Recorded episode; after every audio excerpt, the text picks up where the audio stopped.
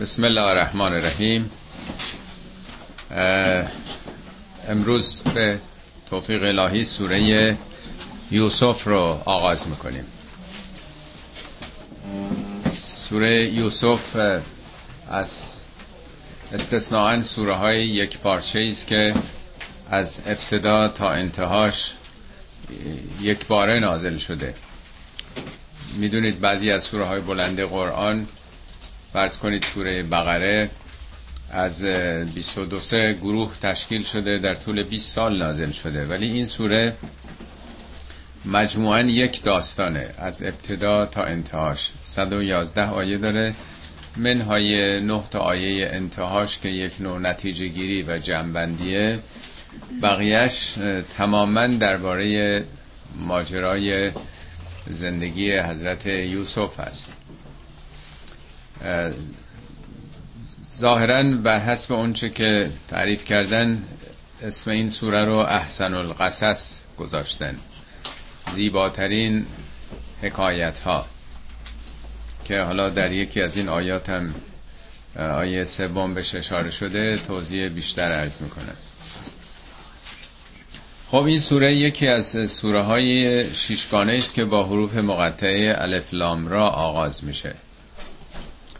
قبلا توضیح خدمتون دادم این شش سوره درباره تجربیات پیامبرانه عمدتا به نام پیامبرانه سوره هود سوره یونس سوره یوسف یا ابراهیم یا هجرم که قوم حضرت شعیبه. به حال این شش سوره با همدیگه مرتبط هستن. سوره دوازدهمین یوسف هست که اتفاقا دوازده تا برادرم بودن دیگه یوسف و یازده برادر دیگه که یکیشون از نظر مادری با یوسف تنی بودن ده تای دیگه از یک مادر دیگه بودن.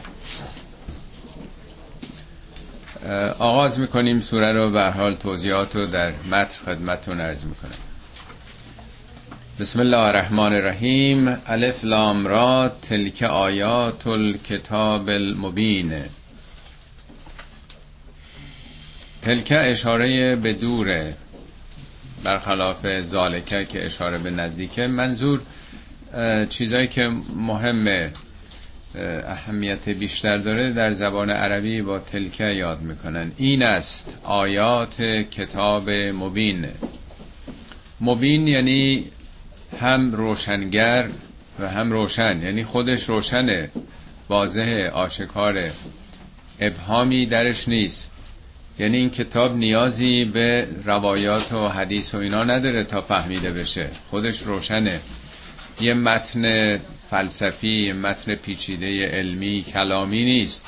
کتاب واضحه روشنه. هم روشنه و هم روشنگره بیان کننده است. انا انزلناه قرآنا عربیا. ما او رو نازلش کردیم.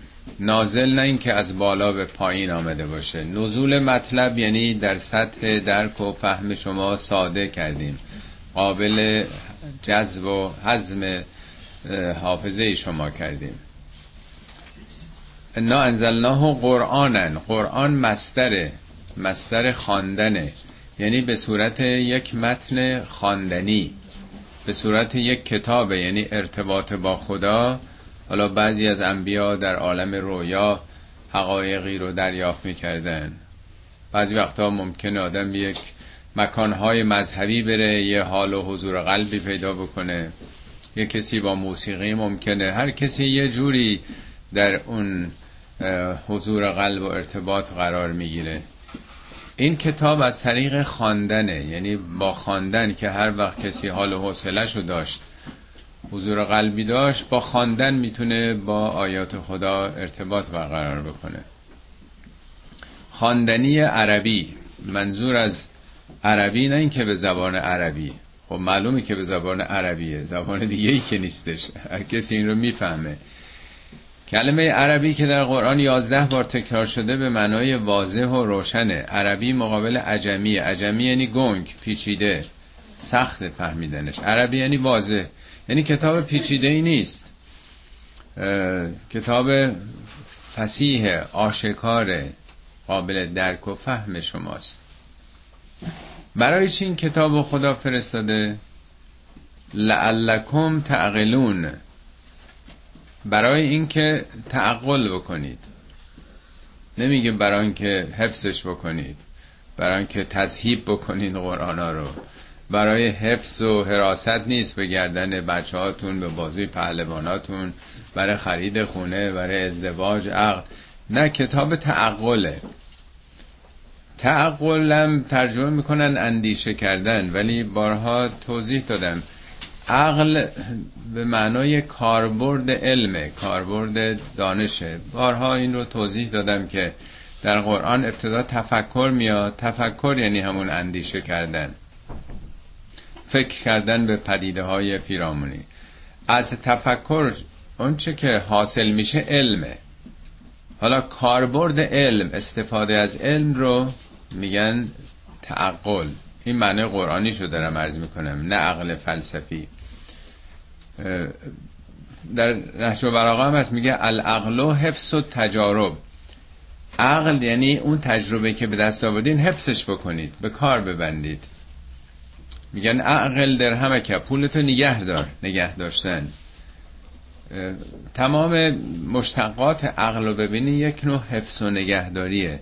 اون بندی هم که به پای حیوان میبندن اسبی مثلا شطوری چیزی که نره تو ملک و مزرعه مردم اونم بهش اقال میگن. یعنی عقل یک تعهده بستن به یک چیزی. یعنی عمل کردن پیوند پیدا کردن. یعنی این کتاب فرستادیم. که بخونید بفهمید که عمل بکنید. یعنی اگه آدم عمل نکنه هیچ حاصلی نداره دیگه. فقط برای دانستن نیست. ممکنه که بهترین قرآن شناس امت اسلام هم کسی بشه. ولی وقتی عمل نکنه مثل اینکه هیچی نمی‌دونه. ارزش نداره دیگه.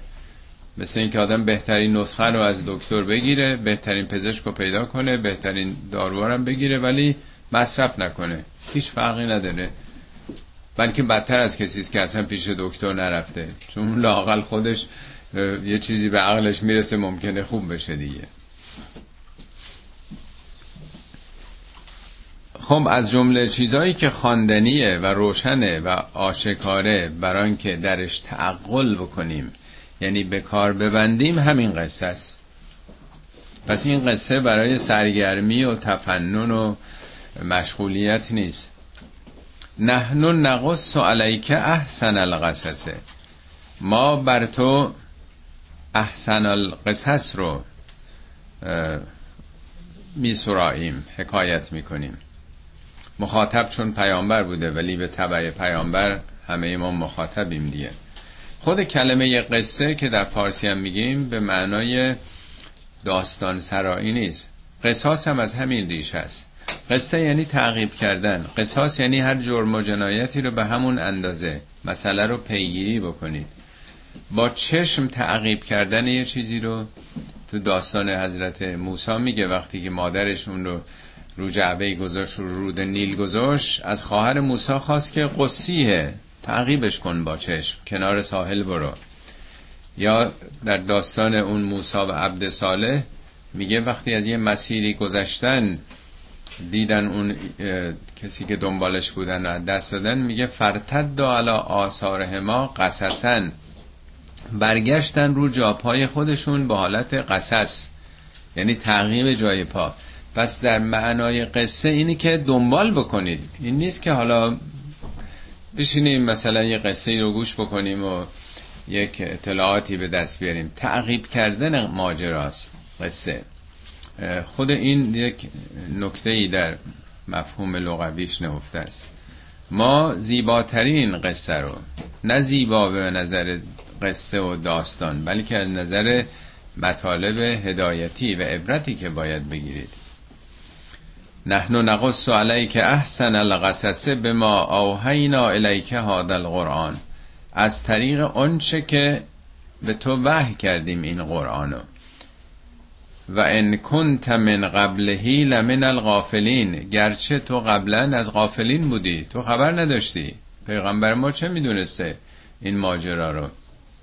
البته در کتاب تورات هستش این ماجرا. ولی تو مدینه بوده. این آیات در سال یازدهم هجرت در مکه نازل شده. ارتباطی با یهودی ها مسیحی ها نداشتن.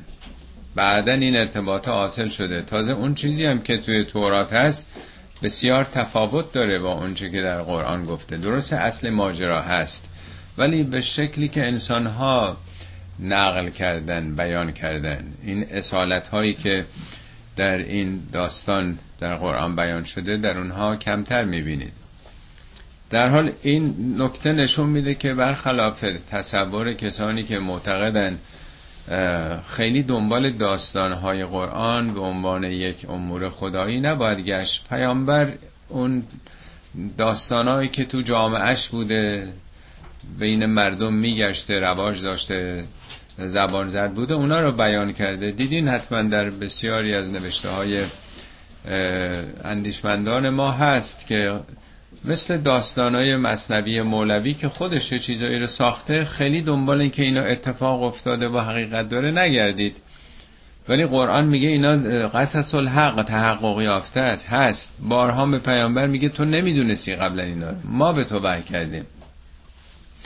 بنابراین نه قرآن مخلوق پیامبره بگیم اونه بشته نه روایت اونه از اونچه که تو جامعش بوده. نه در واقع به عنوان یک استوره هایی است که صرفا قالبی برای بیان یه حقایق باشه. نه اینا تحقق پیدا کرده. میگه تو نمی‌دونستی.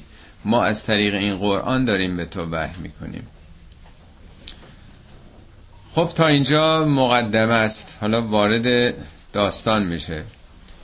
ولی داستان هم اینطور نیست که مثل قصه هایی که ما معمولا تعریف می‌کنیم. یکی بود یکی نبود یه پسری بود یه دختری بود من شدن به هم بعد چی شد؟ از اول شروع می‌کنیم. قصه های قرآن هرگز اینطوری نیست. از یه جایی آغاز می‌کنه یه نکته مهم رو میگه بعد یواش یواش میره سر اصل مطلب. یه نکته مهم رو اول مطرح می‌کنه. از قال یوسف لعبیه یا ابت انی رأیت احد عشر کوکبا و شمس و القمر رأیتهم لی ساجدین. آنگاه که یوسف به پدرش گفت یا ابت پدر جان پدرم انی رأیت احد عشر کوکبا. من یازده ستاره دیدم و شمس و القمر همچنین خورشید و ماه رو رأیتهم لی ساجدین. دیدم اینا به من دارن سجده می‌کنن.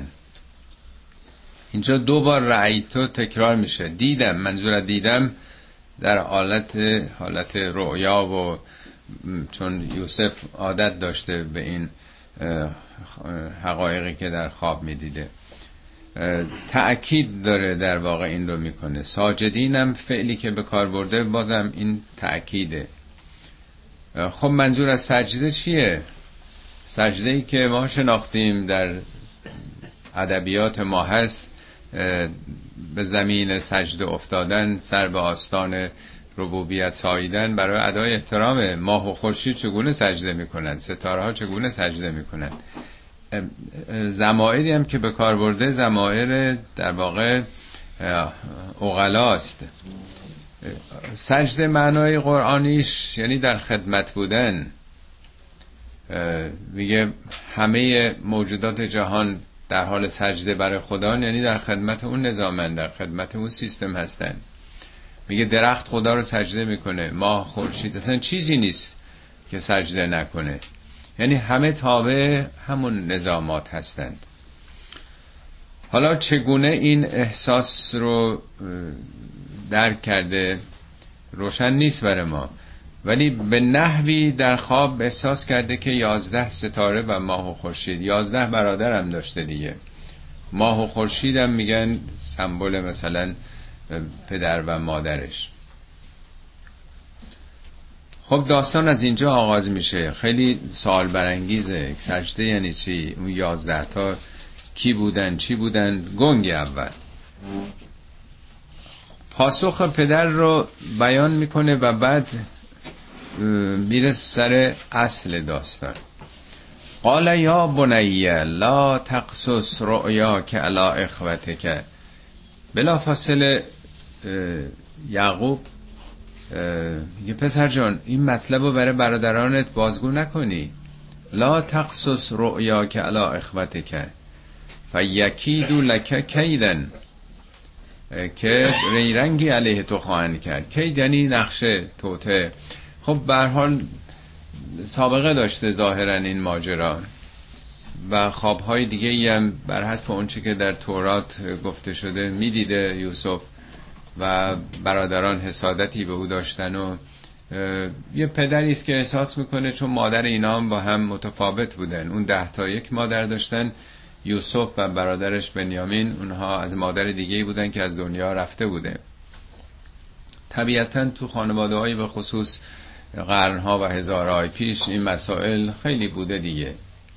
میگه برای اونا مسئله رو بازگو نکنی که علیهت توطعی خواهند کرد. چرا؟ ان الشیطان للانسان عدو مبین. برای اینکه شیطان دشمن آشکاری است برای انسان. شیطان تحریکشون خواهد کرد. نمی‌خواد بگه اونا بچه بدی هستن تو خوبی. نه شیطان در این وسط قرار می‌گیره. اون عامل بیرونی که به هم می‌زنه. نظم و ارتباط و به سلام محبت هایی که در خانواده هست. و کذالک یجتبی که ربک و یعلمک من تعویل الاحادیث.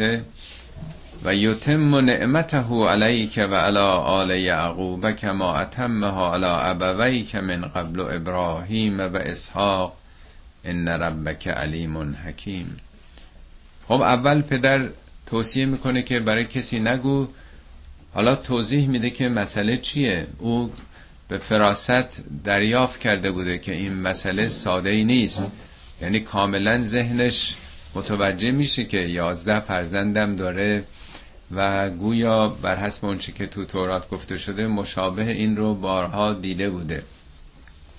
پدر احساس می‌کنه که او مثل اینکه در یک آزمون الهی قرار داره. چون انبیاء بنی اسرائیل هم از طریق رؤیاها با خدا ارتباط برقرار می‌کردن.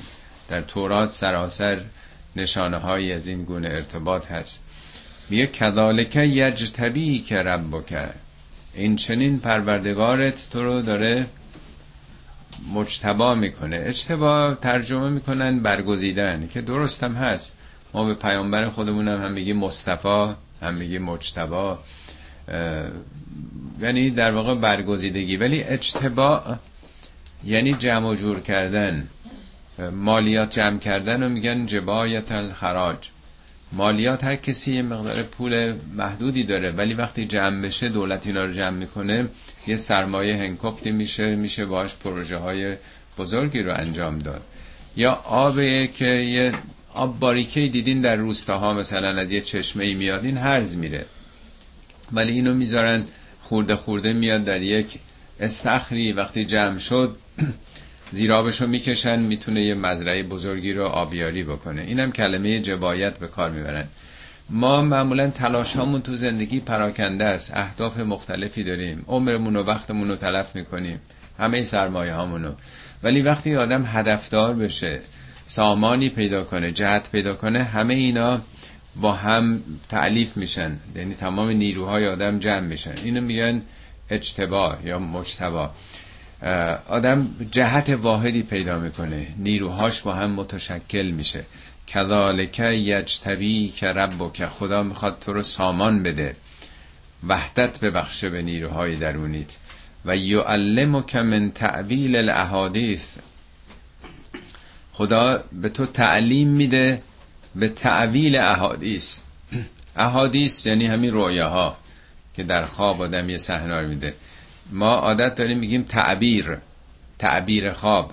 ولی قرآن میگه تعویل.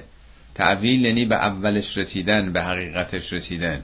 در مورد قیامت مثلا میگه وقتی قیامت تعویلش رو دیدید یعنی وقتی تحقق پیدا کرد. اون داستان موسا و خزرم که یادتونه که کشتی رو سوراخ می‌کنه بچه ای رو می‌کشه نمی‌دونم سه تا کاری که انجام میده.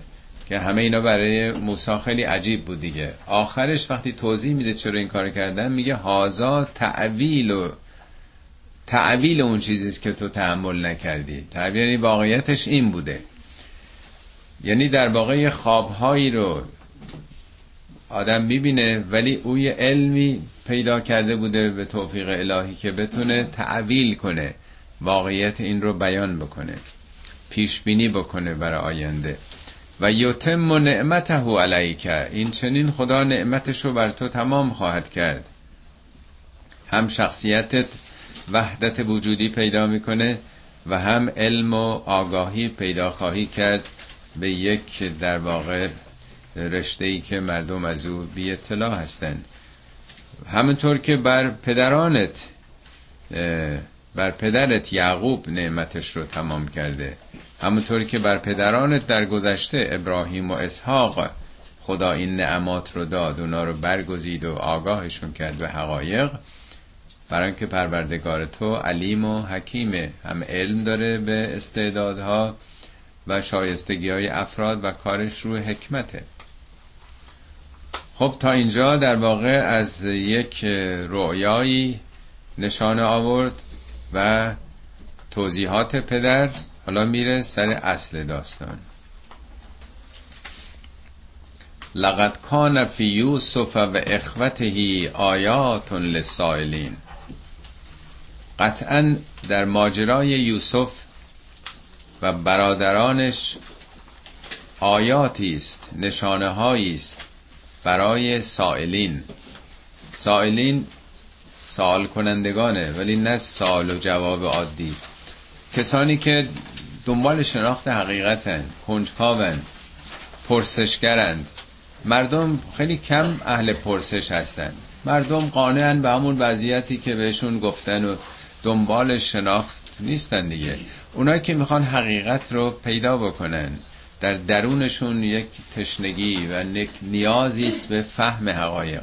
برای اونایی که دنبال حقیقتا پرسشگرند در این داستان خیلی حرفا وجود داره. حالا از داستان یوسف با با برادرانش آغاز می‌کنه. از قالو لیوسف و اخوه احب الى ابینا منا. آنگاه که برادران اون ده تا برادر بزرگتری که بودن با یکدیگر گفتگو می‌کردن گفتن که لیوسف و اخو یوسف و برادرش برادر کوچکتر از اونم بوده بنیامین. اینا احب و الا ابینا منا. اینا پیش پدرمون از ما محبوب ترن و نحنو اصبتون در حالی که ما یه اصبه ایم. اصبه یعنی یه گروه متشکل. سلسله اعصاب هم از همین ریشه که یه شبکن به آدمای نیرومندم اصبه میگن. قرآن در مورد قارون که خیلی ثروتمند بوده میگه کلید گنجینای اونو یک اصبه باد حمله می‌کردن. یعنی یک گروه نیرومند به هم پیوسته. یعنی در حالی که ما نیرومندیم ما داریم چوپانی می‌کنیم ما امور خانواده رو داریم تمشیت میدیم. اینا که بچن کاری ندارن هنری ندارن. چرا انقدر پدرمون به اینا توجه داره؟ یعنی آغاز یک سلسله حسادت هایی ما معمولا کم باها میدیم به حسادت. بسیاری از اندیشمندانم محرکه های بزرگ تاریخ و بعضی مثل مارکس مثلا اقتصاد می‌دونن که عامل اصلی یا فروید انگیزه های سرکوب شده جنسی که این باعث خیلی مسائل. قرآن اولین جنایتی رو که انجام شده در تاریخ از موقعی که انسانیت تعلق گرفت حابیل قابیل وقتی حابیل کشت رو حسادته. چرا قربانی او پذیرفته شده من نشده؟ تو این داستانم همه ماجرا پیرامون حسادت در واقع که چگونه حسادت می‌تونه همه چی رو به هم بزنه. یک اشاره بنده کردم در این شعری از مولوی تو این پاورقی می‌خونید میگه یوسفان از مکر اخوان در چهند. که از حسد یوسف به گرگان می‌دهند.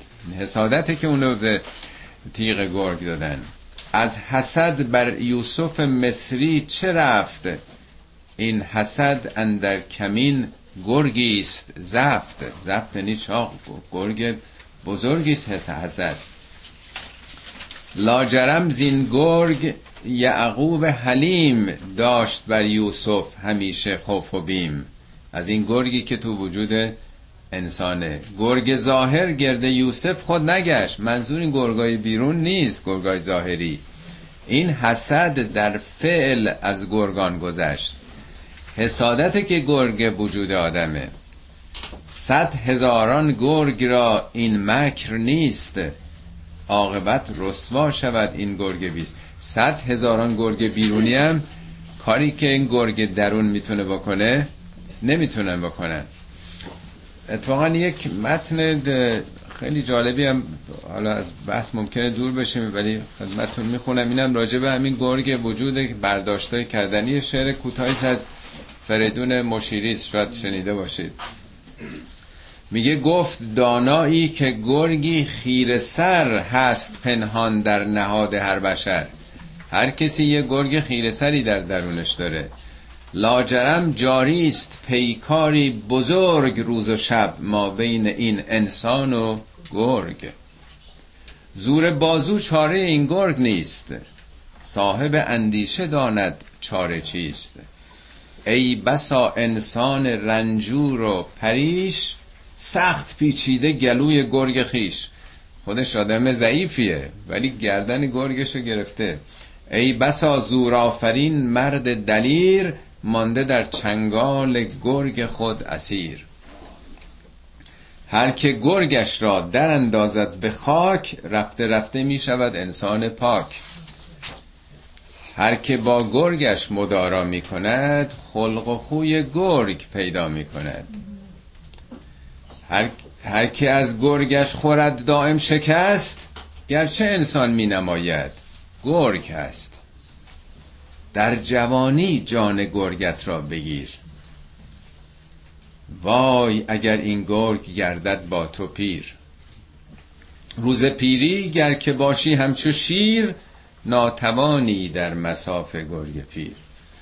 با جوانی آدم باید با خلق و خوی خشم و خشونت و گرگ خویش مبارزه بکنه. اینکه مردم یکدیگر را میدرند گرگ هاشان رهنما و رهبرند. اینکه انسان هست انسان دردمند گرگ ها فرمان روایی می‌کنند. این, ستمگا... این ستمکاران که با هم همرهند گرگ هاشان آشنایان همند. منافعشون ایجاب می‌کنه با هم متحدن. گرگ ها همراه و انسان ها غریب با که باید گفت این حال عجیب؟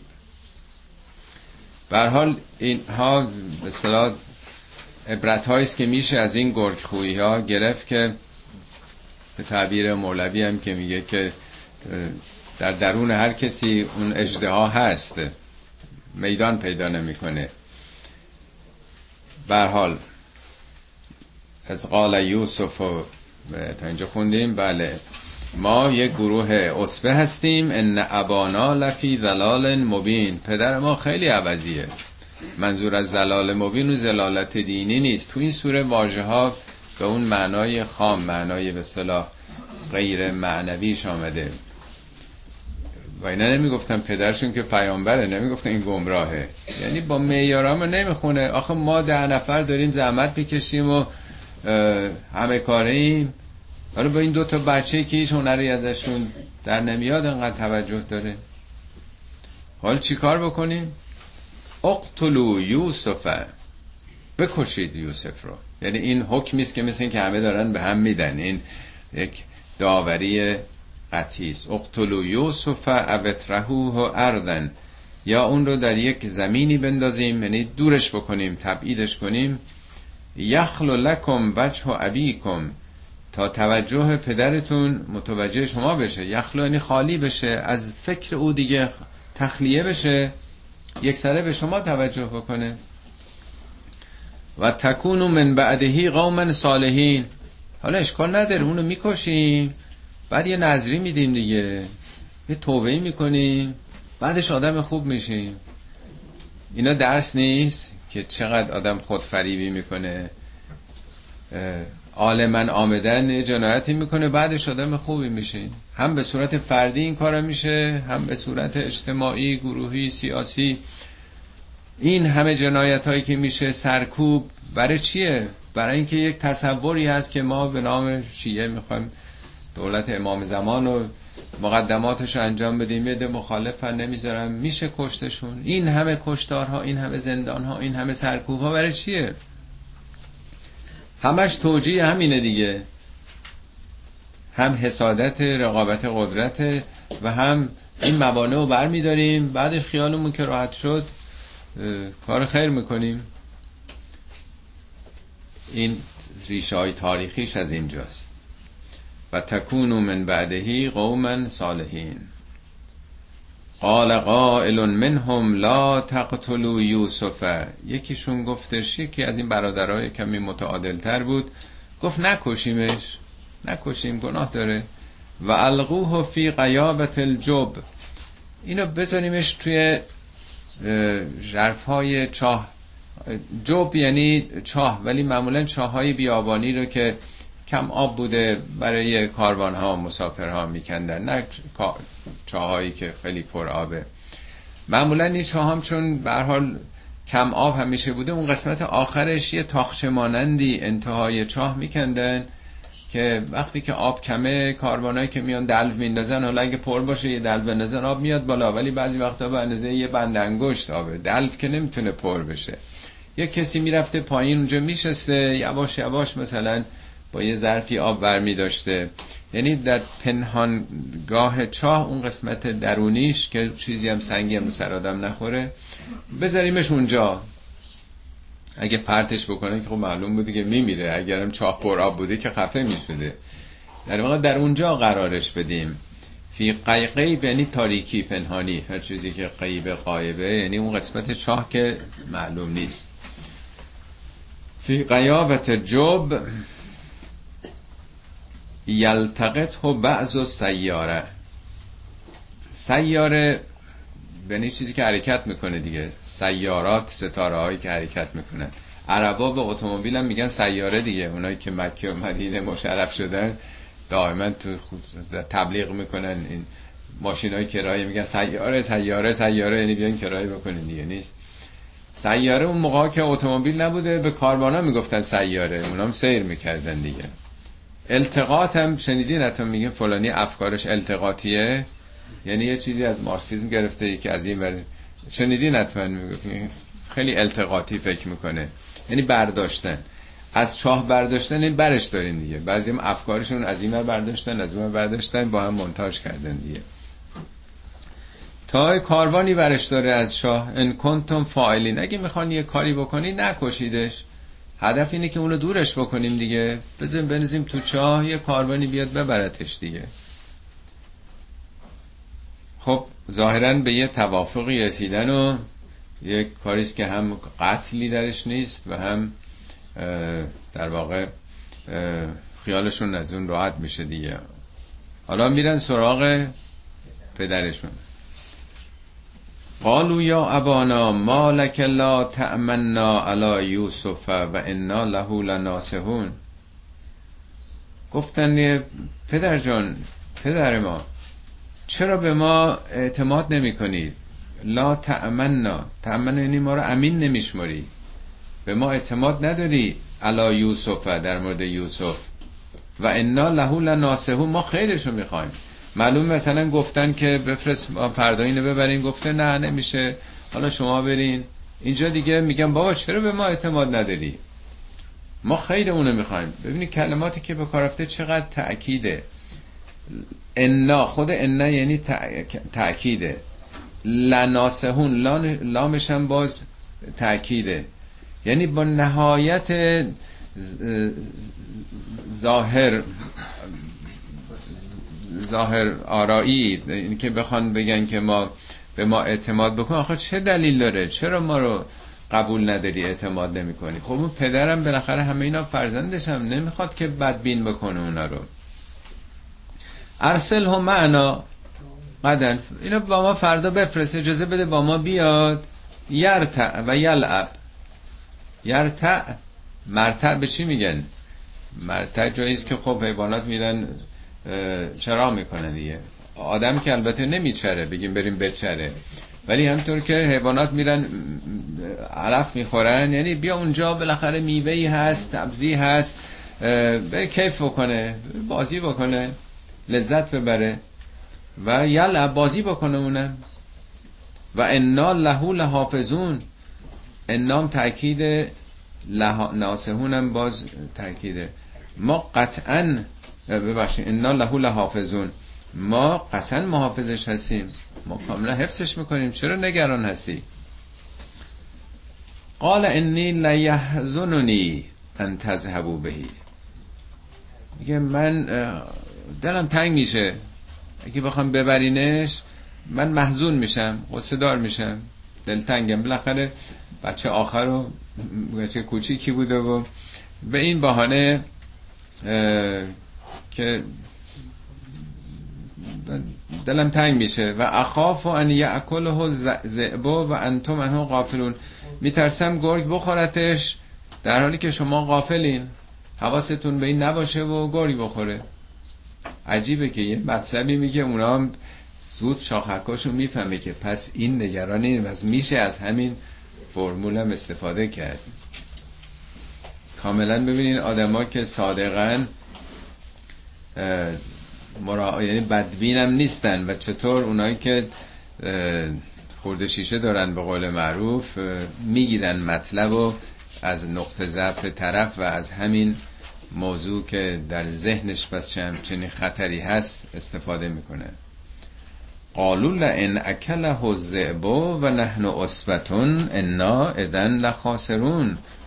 گفتن اگه قرار باشه گرگ اونو بخوره. در حالی که ما یه گروه نیرومند و متشکلی هستیم واقعا دیگه خیلی این بیابروییه. انا ازن لخاسرون. ما خیلی ضرر کردیم. خیلی در واقع برای ما بد میشه. خیلی افت داره برای ما که مثلا ما نتونستیم حفاظت کنیم برادرمون یعنی در واقع یک نوع اطمینان بخشیدن به این که اصلا نگران این حرفا نباش. فلما ذهبوا بهی و اجمعوا ان یجعلوه فی غیابت الجب وقتی که به این ترتیب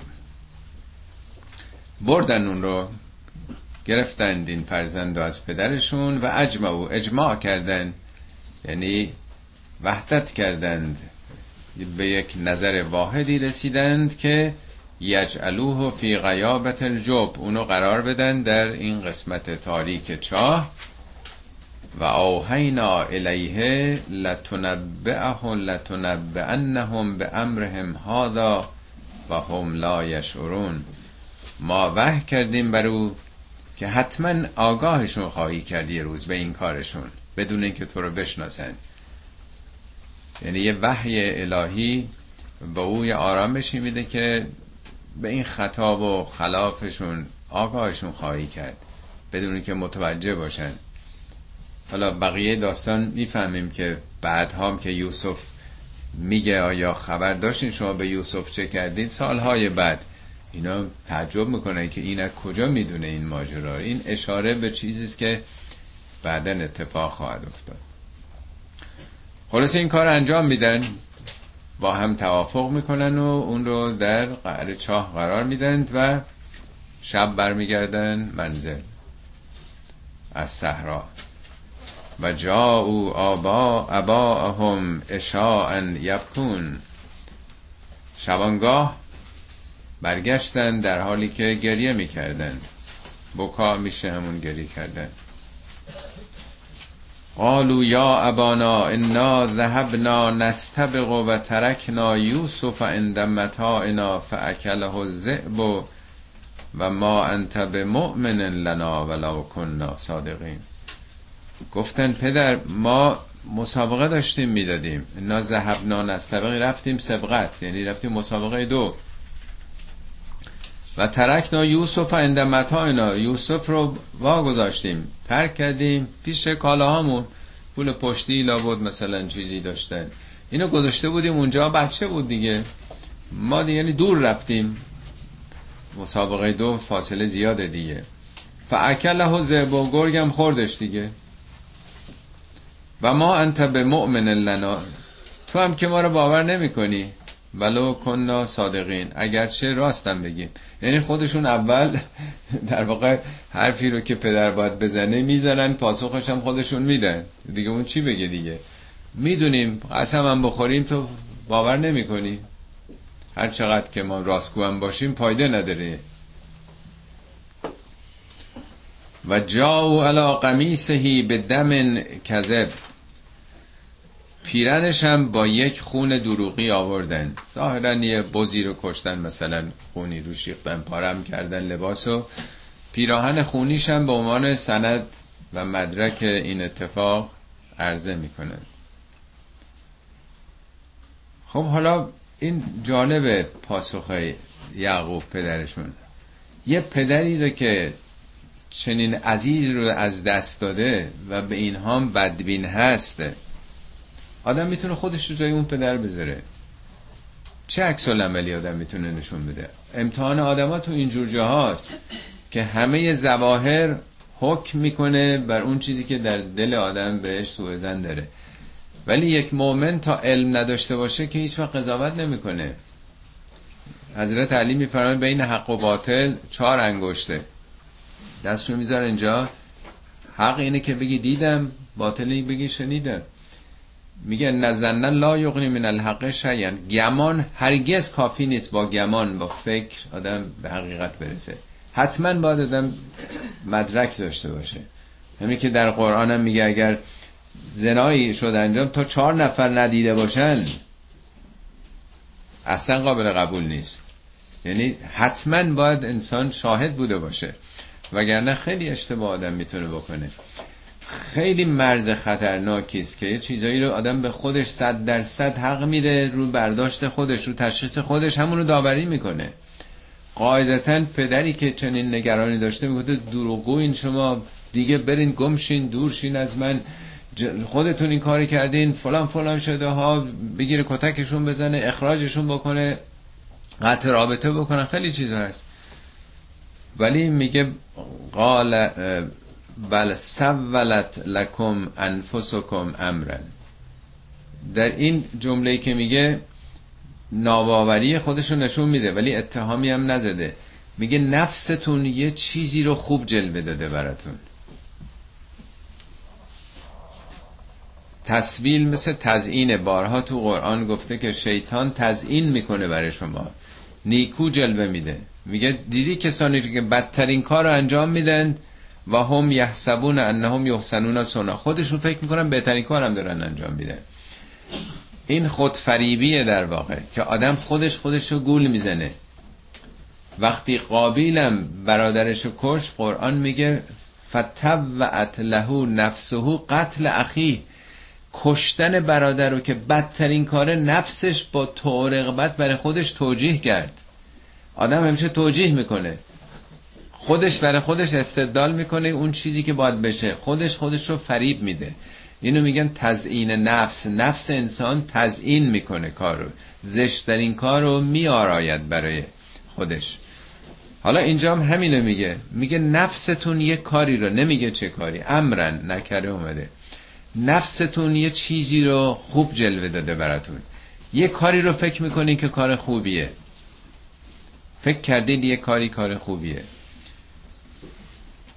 بل سولت لکم انفسکم امرا فصبر جمیلون. فصبر جمیلون. صبر جمیله. یعنی چی صبر جمیله؟ این چند بار در قرآن اومده. یکی به پیامبر میگه فصبر فصبر علامای یرغون هرچی مخالفین میگن تحمل بکن. وحجرهم حجرا جمیلا. با زیبایی از ازشون فاصله بگیر. یعنی نه با اخم و با بد گفتن و با تردش و تکبیرشون. به زیبایی فاصله بگیر درگیر نشو باشون. به زیبایی با ادب با متانت. ازا خاطبهم الجاهلون قالو سلامن جاهلون رو جاهلین رو باید با سلامت پاسخ داد. مر رو به لغوه مر رو کرامن با کرامت با بزرگواری باید کنار کشید از این مطلب. در واقع میگه صبر زیباست. در معارف اسلامی خیلی زیاده. در قرآن هم زیاد آمده این تعبیر صبر زیبا. یا حتی میگه طلاق هم گرفتین سرهوهن سراحن جمیلن. به زیبایی از هم جدا بشید. کاملا آزاد و رها بکنید. مزاحمت ایجاد نکنید. مانع ازدواجشون با کسی دیگه نشید. یعنی جداییتونم زیبا باشه. صبر جمیل میگن صبری است که درش نکنال نباشه قرقر نباشه اخم و تخم نباشه. آخه بعضی صبر و تحمل می‌کنن ولی تلخی در آثارشون هست در چهرهشون هست. یه سخنی هست حضرت علی میگه المؤمنه هو الکیس الفتن. مؤمن خیلی باید زیرک باشه. بشرهو فی وجهی خوشحالیاش باید تو صورتش نمودار نمایان باشه. و حزنه فی قلبه. قصهاش باید تو دلش باشه. به مردم چه ارتباط داره که من قصه دارم گرفتاری دارم مصیبت دارم؟ چرا مردم باید چهره ابو سادمو ببینن؟ اون مربوط به خود انسانه. میگه با مردم اگه قسم دارین چهرهتون چهره شادی باشه. این میگه زیرکیه. المؤمنه و کیس و کیاست می‌خواد. فتانت می‌خواد. آدم باید زیرک باشه بتونه غلبه بکنه اون چیزی که در درونشه مردم رو دیگه آزرده نکنه که به هر کسی می‌رسه بگه می‌دونی چه خرچه بدبختی بیچاره شدیم اینجوری اونجوری خب همه کسل می‌کنه دیگه. اینجا میگه صبر زیباست. فصبر جمیل والله المستعان علی ما تصفون. خدا مستعانه. مستعان اسم مفعول استعانت دیگه. اون یعنی یاری دیگه. ما در نماز نگیم ایاک نبود و ایاک نستعین. از تو استعانت می‌گیریم. یعنی خدا مرجع استعانته. خدا مرکز یاریه. من کجا برم؟ معدنش خداست. مرکز کمک گرفتن خداست. من از خدا باید کمک بگیرم. من تحمل باید بکنم. تحملی زیبا بدون که به کسی اتهام بزنم. بدون دلیل بخوام متهم بکنم کسی رو. یا بخوام ازاداری بکنم و همه رو غمگین بکنم. حالا تو تورات البته یه چیزی نوشته که گفت آخر عمر من دیگه در ماتم خواهم بود با یوسف در خاک میرم و الی آخر داستانش. ولی قرآن میگه صبر جمیل بود در پیش گرفت. والله المستعان علی ما تصفون. بر اون چه که شما وصف می‌کنید از خدا باید یاری بگیرم. باز نمیگه دروغ میگید. یعنی شما دارید این ماجرا رو بر من میگید پناه بر خدا. خدا کمک بکنه. ببینید هم در واقع غیر مستقیم داره یه چیزی رو میگه که من ساده نیستم که به این راحتی کلا سرم بره و هم هیچ اتهامی نمی‌زنه که کسانی رو بی جهت گناهکار شمرده باشه. و واقعیتش هم اینه که علم نداره نمی‌دونه چی شده. و جاعت حالا دوربین میره فیلم دوربین رو می‌بره سراغ صحرا سراغ چاه که حالا چه بر یوسف گذشت. در قرآن البته جزئیات رو نمیگه ولی ظاهرا در قصه ها گفتم بین سه تا هفت روز در اون چاه بوده. تا آدم به آب دسترسی داشته باشه تا یه سی چل روزی هم زنده میمونه. و جاعت سیارتون یه کاروانی از اونجا عبور می‌کرد فارسلو واردهم. واردشون رو فرستادن. وارد به آباور میگن. حالا تو فارسی هم کشی شده ما داخل شدن وارد میگیم وارد خونه شد وارد اتاق شد. ولی این درست نیست. در معنای عربیش به کسی که لب چشمه میره وارد میگن. یا لب چاه میره لب دریا میره. لب یه جایی قرار گرفتن نه داخل او شدن. ورود به جایی داخل شدن نیست. در قرآن هم میگه کسی نیستش که وارد جهنم نشه. ان منکم. هیچ شک از شما نیست که وارد جهنم نشه. همه میترسن ما داخل جهنم میریم. ولی ورود به جهنم یعنی در آستانش قرار گرفتن. مثل امتحان. هیچ کسی نیست که دلهوره امتحان نداشته باشه. شاگرد اولام احساس دلهوره و نگرانی می‌کنن از کنکور از امتحان. زلزلم بیاد همه نگران میشن. ولی اونایی که قبلا آموزش دیدن چگونه در پناهگاه برن یا زیر مثلا راپله برن خب نجات پیدا می‌کنن.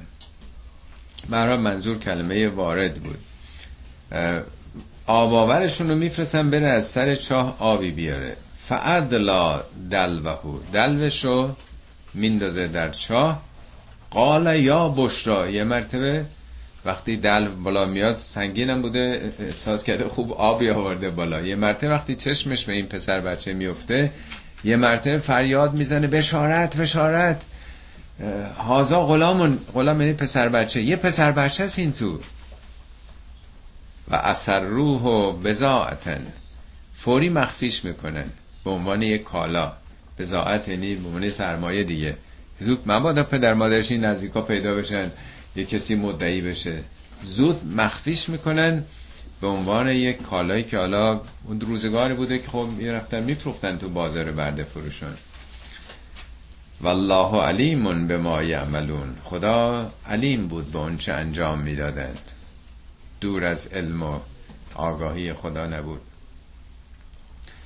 و شراه به ثمن بخس دراهم معدودتن و کانو فیه من الزاهدین.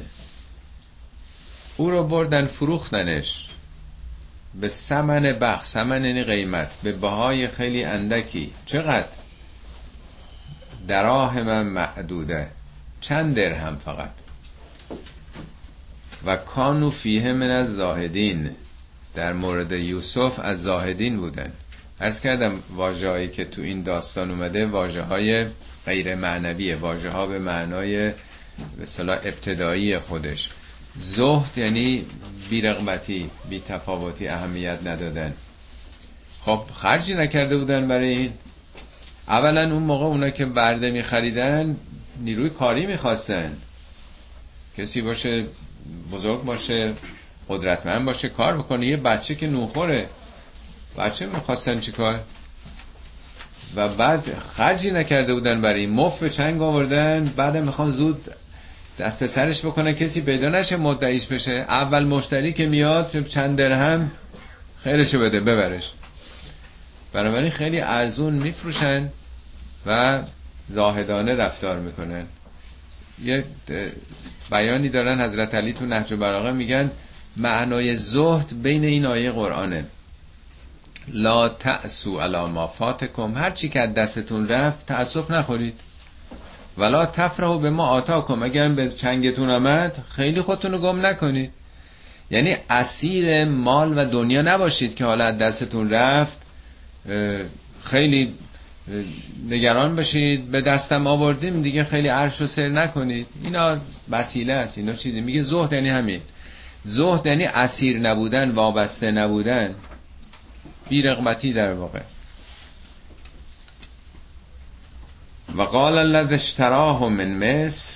اون کسی که از مصر اون رو خرید حالا در قرآن فقط نوشته مصر چون از در ادامه داستان ماجرا رو در سرزمین مصر وقتی که باز می‌کنه می‌فهمیم چرا اینجا میگه از مصر. در تورات اسمش هم آورده. فوتیمار فوتیمار همچین اسمی که میگه این رئیس در واقع گارد فرعون بوده و مسئول اداره امور کاخ یعنی یکی از مقامات عالی رتبه کاخ بوده. یه افسر برجسته رئیس حفاظت کاخ بوده و این بچه رو حالا چطوری بوده؟ حال این میاد این می‌خره. خب وقتی می‌خره می‌بره خونه و قال اشتراه من مثل امرأتهی به همسرش میگه اکرمی مثوا خیلی هوایی رو داشته باش. مسوا هم به معنای جایگاه جایگاه فیزیکی یعنی نه اینکه تای اتاق حالا مثلا یه انباری یه اتاقکی اونجا هست یه جایی بده مثلا بره اونجا زیست بکنه. هم به معنای مکان لباس و غذا و مکان هم به معنای احترامات. یعنی قدر این رو بدون. به حال این از سیمای این بچه از مثلا حالا ظاهرش بعضی بیشتر به عنوان اینکه خب بعدا که گفتن خیلی سیمای جذابی داشته یوسف قاعدتا بچگی باید خیلی بیشتر گیرا می بوده باشه دیگه. ولی هم می‌تونه اینطور باشه یعنی ظاهرش او رو خیلی جذب کرد و هم می‌تونه بالاخره یه آدم تربیت شده بوده. یه کسی که تو خاندان آنچنانی بزرگ شده حالا 7 سال چنون پدری داشته مادری بالاخره این نوع رفتارش حرف زدنش نجابتش نشون می‌داده. بنابراین به سرعت خود فوتیمار تحت تاثیر قرار می‌گیره و به همسرش میگه خیلی این رو اهمیت بهش بده خیلی احترام بذار. اسها ان ینفعنا به نفع ما شاید تمام بشه. او نتخذه ولدن شایدم به عنوان بچه خودمون نگرش داشتیم اداپتش کردیم در واقع. ظاهرا فرزندی هم اینا نداشتن. از اول اینی که چقدر خوبه که بچه خودمونم بشه. و کذالک مکننا لیوسف فی الارض. ما این چنین یوسف رو بهش امکانات دادیم. یعنی برادران او رو در عمق چاه انداختند. یعنی دنیا رو بر او تنگ کردند. ولی خداوند این چنین پای او رو باز می‌کنه. به کجا؟ به کاخ فرعون یکی از مقامات عالی رتبه اونو برمیداره. بقیه داستان حالا متوجه میشیم که اگه برادرها اینی که برادرها به او سجده کردند در اون خواب. یعنی اگه اونا تو چاه ننداخته بودن پای یوسف به اونجا باز نمی‌شد. یعنی برای کسی که در راه حق مخالفین و دشمنان هم وسیله رشد او میشن. زندان میندازنش تو زندان خودشو می‌سازه. معروف میشه مگه بزرگان تاریخ چگونه بودن؟ ماندلا مگه 19 سال تو زندان نبود؟ کیا موجبات ماندلا شدن او رو فراهم کردند یعنی همونا سجده کننده ماندلا شدن دیگه سجده به اون معنایی که در خدمت رشد او قرار می‌گیرن. با تبهکاریشون با فتنکاریشون ندانسته او رو بزرگ می‌کنند. پلکان ترقی او میشن. چون انسان که همیشه در راحتی و رفاه ساخته نمیشه خیلی وقتا مشکلات آدم رو می‌سازه دیگه. بنابراین میگه که به رغم اونها که او رو در محدودیت قرار دادند ما این چنین تمکن امکانات میدان عمل به او دادیم. ولی نعلمه من تعویل الاحادیث تا در این زیر و بمهای روزگار علم و آگاهی به تعویل احادیث پیدا کنه. نه اینکه قبلا می‌دونسته بهش الهام کردیم. تا تعلیم پیدا بکنه. نشون میده این تعلیمات تزریق نبوده. در یک به صلاح جریان عمل این تعلیمات حاصل میشه. والله غالب علی امره ولکن اکثر الناس لا یعلمون. خدا بر امرش پیروزه. خدا بر کارش غلبه داره. گرچه در ظاهر آدم می‌بینه برادر زدن اینو بلا سرش آوردن در چاه انداختن بعدها می‌بینه به زندان انداختن. ظاهرا آدم اونچه که می‌بینه موفقیت و پیروزی ظالمانه ولی میگه خیالتون راحت باشه. خدا بر کارش غالبه. گرچه بیشتر مردم نمی‌دونن علم ندارن نمی‌فهمن به زواهر حکم می‌کنن. ولما بلغ اشده آتیناه حکما و علما و کذالک نجز المحسنین. وقتی که به سن بلوغ رسید اشده اشده شدیده. یعنی سنی که دیگه محکم شده دیگه. از نظر جسمی و روحی در واقع به استحکام رسیده. آتیناه حکما و علما این اصطلاح حکم و علم و قرآن در مورد حضرت موسی هم به کار برده. وقتی بزرگ شد در کاخ فرعون حکم و علم دادیم. در مورد لوط هم هست در مورد داوود و سلیمان هم هست. علم که تکلیفش روشنه ولی حکم یعنی چی؟ حکم در قرآن بیشتر معنای اخلاق داره. یعنی آدم بدونه با مخالف خودش با دشمن خودش چگونه عمل بکنه با دوست خودش چگونه عمل بکنه با پدر و مادرش با شریکانش. اینو بهش میگن حکمت. سوره به نام لغمان داریم. لغمان حکیم نسایش به پدرش هست. سرتو بالا نکن داد نزن تکبر نورز با خدا را رابطت گونه باشه با والدینت اینطوری باشه. و بعد الا آخر. این خیلی مهمه. آدما ممکن علم پیدا بکنن. چند تا پیشتی هم داشته باشن. ولی نشه یه ساعت دادن باشون تا بنشینه. رفتارشون رفتار انسانی نیست. رفتار اخلاقی نیست. حالا ممکنه خیلی اخلاقی باشن. علم ندارن. اطلاع ندارن. این دوتا دو بال پروازه. هم دانش داشته باشه آدم آگاهی بتونه پیدا بکنه با اونچه که هست و هم بتونه مناسباتش رو با مردم تنظیم بکنه. ببینید اون رفتاری که یعقوب با این برادرایی که کشتن یه فرزندش رو که از جان خودش بیشتر دوست داشته چگونه رفتار کرده؟ اینو بهش میگن حکمت. این سورم سراسر حکمته سراسر اخلاقی که آدم با هر کسی چگونه رفتار بکنه. حالا ما جلسه اول بودیم این چهار جلسه طول می‌کشه. این ماجرا تازه آغازشه این مقدمش بود و هر آیش سرشار از مواعظ اخلاقی است که برای امروز ما بسیار مهمه. اصلا رفتار خود یوسف با برادراش که این کارو باش کردن یک کلمه به روی خودش نمیاره وقتی که مسائل روشن میشه. و اینکه چقدر امید چقدر به حال انرژی آدم باید داشته باشه در مصیبت ها در مشکلات. درس های متعدده که نام احسن القصص رو این داستان به خودش گرفته. صدق الله العلی و